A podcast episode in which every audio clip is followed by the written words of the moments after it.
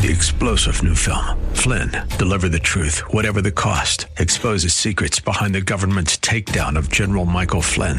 Flynn knew what the intel world had been up to. He ordered the first audit of the use of contractors. This set off alarm bells. He told the truth. He was the most dangerous person for Donald Trump to hire. They had to get rid of Flynn. Flynn, Deliver the Truth, Whatever the Cost. Available now. Watch it today. Go to SalemNow.com. SalemNow.com.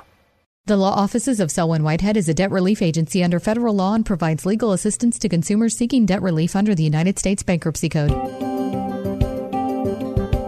This is Selwyn's Law. Every week at this time, we get to hear from Selwyn Whitehead. She's not just an attorney at law. Selwyn knows her stuff and doesn't shy away from the truth, even when it's ugly. Her Bay Area practice focuses on helping her clients to manage their wealth through estate and tax planning, to managing their debt through reconstruction or bankruptcy. And now, it's time for Selwyn's Law. Good day and welcome once again to Selwyn's Law. My name is Selwyn Whitehead, and I'm a California Bar Admitted Attorney, and I'm also a Bankruptcy Law Certified Specialist who's been certified by the State Bar of California's Board of Legal Specialization. In addition to my JD, I hold a couple of master's degrees in law. That is to say, I am both a master of the laws of taxation and a master of the laws of intellectual property. Now, because of my education, my training, my experiences, my life's observation, and my lifelong interest in business and money and finance and economics and the creation and preservation and the transfer of wealth within families and communities, including tribal communities, and the roles that these particular aspects of economics play in the lives of everyday people like you and me, I primarily practice bankruptcy law. And again, I do because just about every facet and aspect of all of the law out there, from estate planning to contract law, it in some way evolves and comes into bankruptcy law. That's why it's so fascinating and intellectually stimulating to me anyway. However, I also practice some of the related fields in my overall consumer and small business finance practice, including debt wealth management, estates and trusts, real estate, and, of course, taxation law. Now, with these areas of law as my reference points, as they relate to the personal, familial, community, and small business aspects of finance and economics, I've spent the greater part of the nearly last 40 years, both before and after getting my license to practice law, fighting for the economic empowerment, the economic independence, and the economic autonomy of women and people and communities of color, including indigenous communities. And as I shared with you before, I was and remain always a military brat. And I helped create another one with my former spouse, who was also in the military. As such, I have firsthand knowledge of just how hard it can be sometimes financially and economically for our citizen soldiers, sailors, airmen and women and Marines and their families in our sometimes less than patriotic capital-based economic system, especially after these individuals and their families separate from the service. As such, I also proudly serve veterans of all stripes and in all branches of the military. And because I have I'm a great fan of grandmothers, because my grandmothers on both sides of my family helped raise me, and they shared with me how they were able to survive the economic downturns of our economy, because they survived what I consider the four great economic challenges of the last century. That is to say, they survived the Great Depression, the privations of World War II, and unfortunately, the systemic racism and misogyny that continues through and to our society today. And as these women helped raise me and loved me and shared with me some of the great stories of their grandparents who loved and raised them and who were alive during right at the cusp at the end of the Civil War and the post-Reconstruction Jim Crow South, it is out of my great love and respect for these women who were always with me in spirit, along with my dad, always urging me on.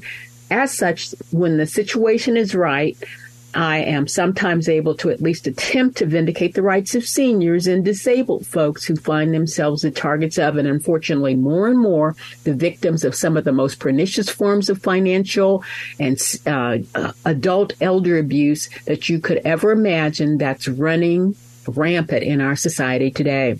So the purpose of Selwyn's Law, in case you haven't guessed it, is to discuss the law related to your money, and more probably than not, because of inflation, the lack thereof, and your overall finances, and what you may need to consider to protect or reclaim or rehabilitate your or your family's or your business's financial health, wealth, and money-related well-being, as I understand these concepts in this non-threatening educational forum. However, I must once again ask you to please note that this show does not provide any legal advice, nor am I developing an attorney-client relationship with anyone within the sound of my voice.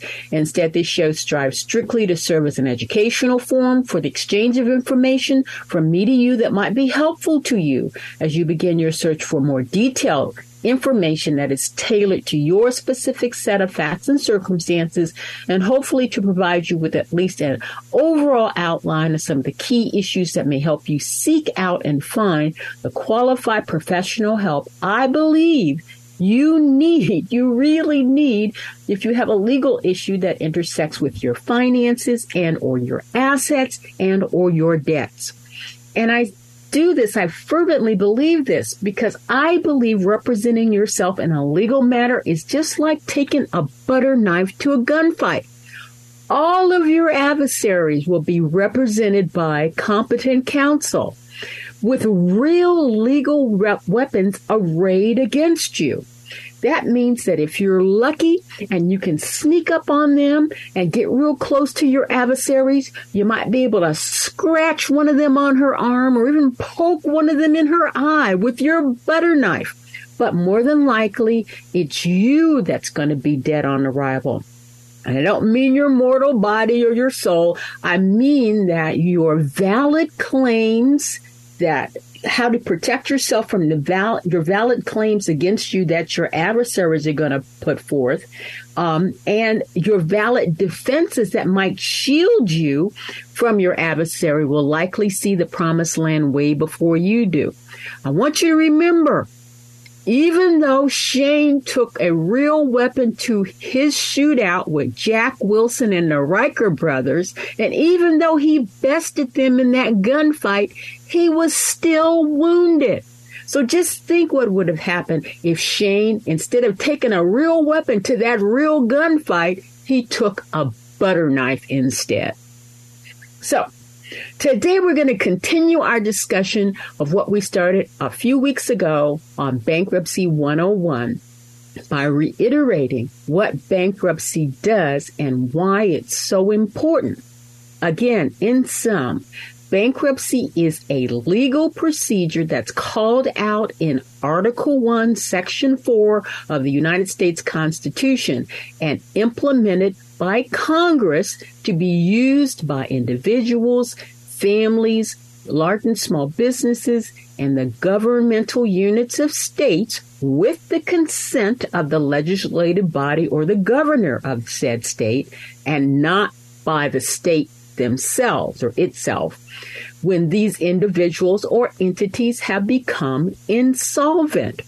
That is to say, these real or artificial persons owe more money than the value of their assets, and or they are unable to repay their debts as they come due, even if they are solvent on paper.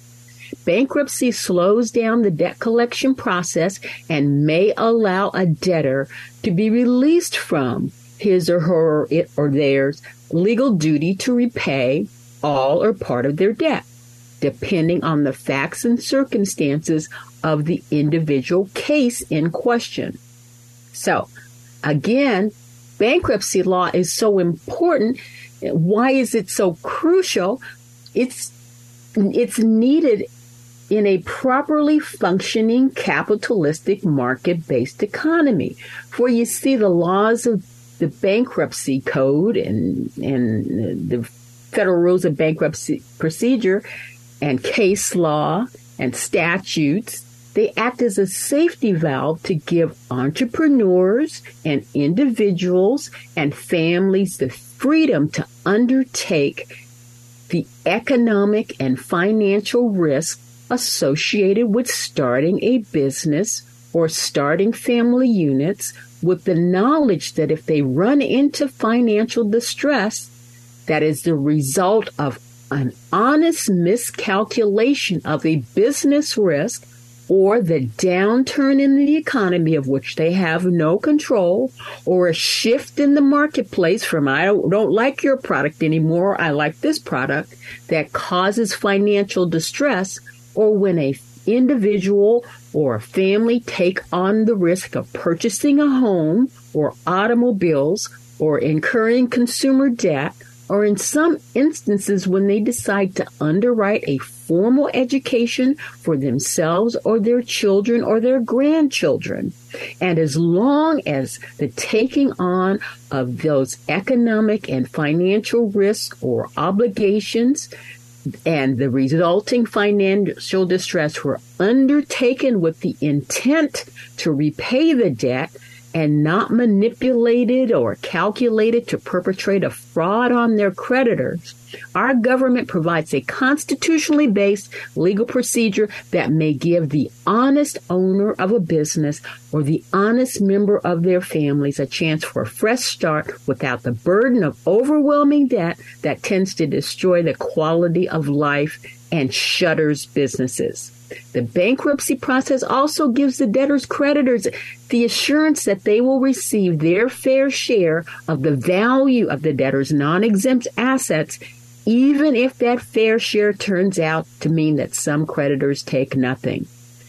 However, as we briefly discussed the last time, bankruptcy is not for everyone, especially where the debtor in question has a wrong set of facts and circumstances related to how she incurred the debt obligation in the first place. And as such, she may lament ending up or even considering going into bankruptcy court. And that's what we'll discuss when we come back. Why you may not be a good candidate for bankruptcy. But first, we'll take a short break, and I'll see you on the other side.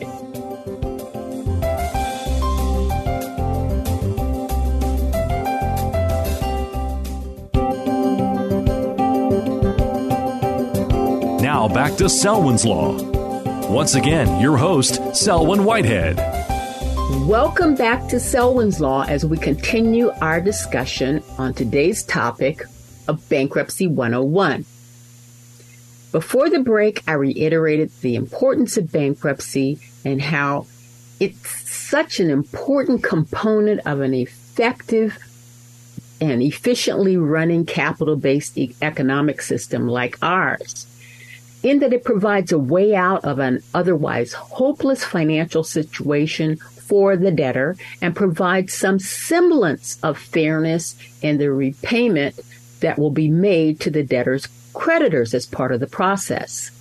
But even with those virtues, bankruptcy is simply not for everyone, especially where the debtor in question has a wrong set of facts and circumstances related to how she incurred the debt obligation in the first place.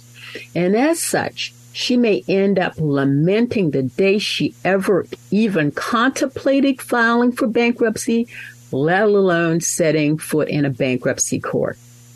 So, why bankruptcy is not a good idea for some? As I stated before in one of the earlier shows, a debtor with the wrong set of facts and circumstances as related to the creation of her debt obligation may find that filing for bankruptcy is one of the biggest mistakes she's ever made. And that's due to the non-dischargeable nature of some debt that's included in Section 523 of the Bankruptcy Code. In that section, Section 523, it operates as an exception to another section of the Bankruptcy Code that gives you your discharge, and that's Section 727B. That section, it comes from the basis that if you go through this process and you'll get an overall grant of discharge. And that's what people want when they come out of a bankruptcy proceeding. They want to be discharged of the debts that they cannot repay if they have a reorganization plan based on a good faith reorganization plan, or that is more than in excess of their non-exempt assets. That's usually the end of it. However, Section 523 provides a list of particular debts that are non-dischargeable, if so adjudicated by the bankruptcy court. Now, there's no single public policy rationale that justifies the inclusion of each of the debts excepted from discharge. Rather, non-dischargeability is justified, and therefore the debtor is obligated to repay her debts for two broad categories of public policy rationale that is at the touchstone of Section 523. One big pot of debts that are not dischargeable are based on the worthiness of the creditor to be paid under the circumstances. And the other large pot of debts that are not going to be discharged, if so adjudicated, is for the misconduct of the debtor in obtaining the creditor's assets, be it a service or money lent or a house or some kind of other assets that's now in dispute and likely what caused the debtor to be come into bankruptcy court in the first place. Now, exception to discharge falling into the worthiness of the creditor category includes debts for what I talked about last time, unseasoned taxes, so it's for most taxes and customs and duties. Other debts, you might incur a credit card to pay your taxes. Now that credit card debt replaces the taxes, and it also becomes non-dischargeable. And then another kind is for alimony and child support. Again, either we pay for our own former spouse's well-being and our own children, or the rest of the taxpayer base has to end up paying for someone else who's not able to take care of themselves, especially children, out of our welfare system. So we'd rather you, the spouse or the father or the mother of the child, take on that responsibility. Also, non-dischargeable debts include fines and penalties and forfeitures owed to the government, educational loans made by government and nonprofit institutions, also known as student loan debt, that we'll go into great detail about this next week. Orders of restitution, where you either cop to a crime or you're convicted of a crime, and part of your sentence includes some kind of restitution, fees owed to courts, and support that's required under the Social Security Act. The level of your fault has no bearing on this group of exceptions. Now, the other large category of exceptions are they rely on the presumption of fault by the debtor in obtaining the debt obligation. Okay, these exceptions define not the type of debt itself, but how the debt was incurred and the fault or culpability of the debtor that caused the debt to come into the instance in the first place. Such exceptions include debts that are generated by money, goods, or services that are obtained by fraud or falsehood, willful and malicious injury to another, and death or injury caused by driving or flying an airplane under the influence of alcohol or drugs, or a boat for that matter, steering a boat. And there's fraud or defalcation while acting as a fiduciary, acting in the capacity of a fiduciary, or where you incurred the debt by your own embezzlement or through larceny. So let's take a little bit deeper dive into the example. We're going to do that at looking at these two broad categories. But today we're going to look at the presumption of fault by the debtor in incurring a debt obligation by looking at what the bankruptcy code means by willful and malicious acts that cause injury to another or her property. And that's under Section 523A6 of the Bankruptcy Code. So what does that mean? That's gobbledygook. That's legal speak. Well, Section 523A6 of the Bankruptcy Code excludes from the overall general discharge that we all want any debt for willful or malicious injury by a debtor to another entity or to the property of that entity. It attempts to incorporate intentional tort principles into bankruptcy law, thereby accepting from discharge any debt the petitioner incurred as a result of intentional wrongdoing. So Section 523A6 focuses on three significant elements. One, the act subject to the discharge must have been willful, meaning that the debtor undertook an intentional, deliberate act for the purpose of reaching her desired goal. The second element, the act must be malicious, meaning that the debtor had a specific state of mind that included her desire to cause pain, injury, or distress to another. And three, the act must be intended to result in an injury, meaning that not only did the person intend to undertake the act that caused the harm, she also intended the resulting harm. So willful and malicious injury exceptions apply to intentional injuries that are called intentional torts, not for reckless or negligent torts.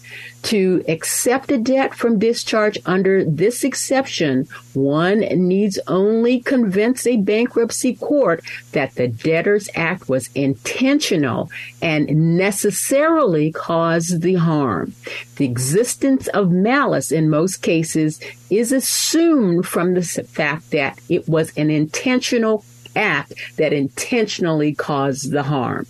Now, when we get together next time, we're going to take a look at an example of the purported worthiness of the creditor to be paid back, notwithstanding the burden to the debtor and her family that's all over the news today, the infamous requirement to pay back student loan debt. And that's found at Section 523A8 of the Bankruptcy Code. But so we're going to leave it there for now. But as always, in closing, here at Selwyn's Law, we always want to stay on the right side of the law, including the laws of bankruptcy and their positive effects on our economy, when they are guided by equity and fairness, not only to the debtor, but also to her creditors who might have been harmed by the debtor. But in the meantime, and inasmuch as it appears that some or all of the variants of COVID-19 will be with us for the foreseeable future, I know some of you guys are annoyed by me, but I'm going to tell you, I study science. And to me, COVID is a lot like one of my favorite movies. It's a science fiction thriller. Aliens. It's like, you know, aliens don't care if you want them to invade your body and take over your body and kill you. They will do it because that's their nature. Viruses are not children of God. They are entities that want to come in and invade your body. So I once again ask you to please get vaccinated and boosted. And don't forget your flu shots, too. And if you have children, especially, because they're so susceptible. But I say even if you have all your shots, but especially if you don't, please take the necessary precaution to protect not only yourselves and your families, but all of us who you come in contact with, including me. But at a minimum, when we're out and about during this holiday season, to consider and actually wear a mask. So till next time, take care. And I wish you all the best of happy holiday seasons. Till next time, bye for now.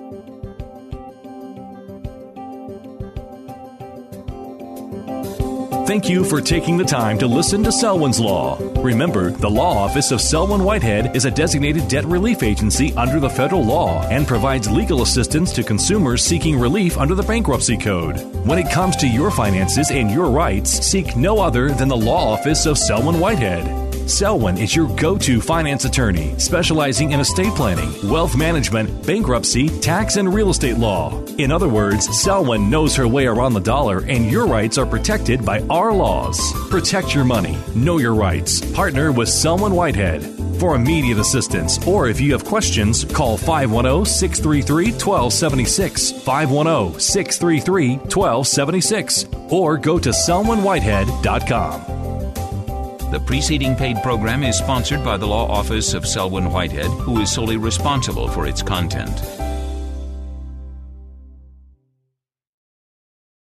Three-star General Michael J. Flynn, head of the Pentagon Intelligence Agency, knew all the government's dirty secrets. He was one of the most respected generals in the military. Flynn knew what the intel world had been up to. He understood its funding. He ordered the first audit of the use of contractors. This set off alarm bells. The explosive new documentary, Flynn, Deliver the Truth, Whatever the Cost, and covers the facts behind this scandal. Flynn told the truth. He was the most dangerous person for Donald Trump to hire. I find out the worst enemy that I'm going to face in my life is right here in America. They took my assessment and they wanted me to change it. And I was like, I'm not changing it. They had to get rid of Flynn. With in-depth interviews, archival footage, and never-before-seen personal records of the man behind the headlines. I just felt like I was drowning. Flynn, Deliver the Truth, Whatever the Cost. Available now. Watch it today. Go to SalemNow.com. SalemNow.com.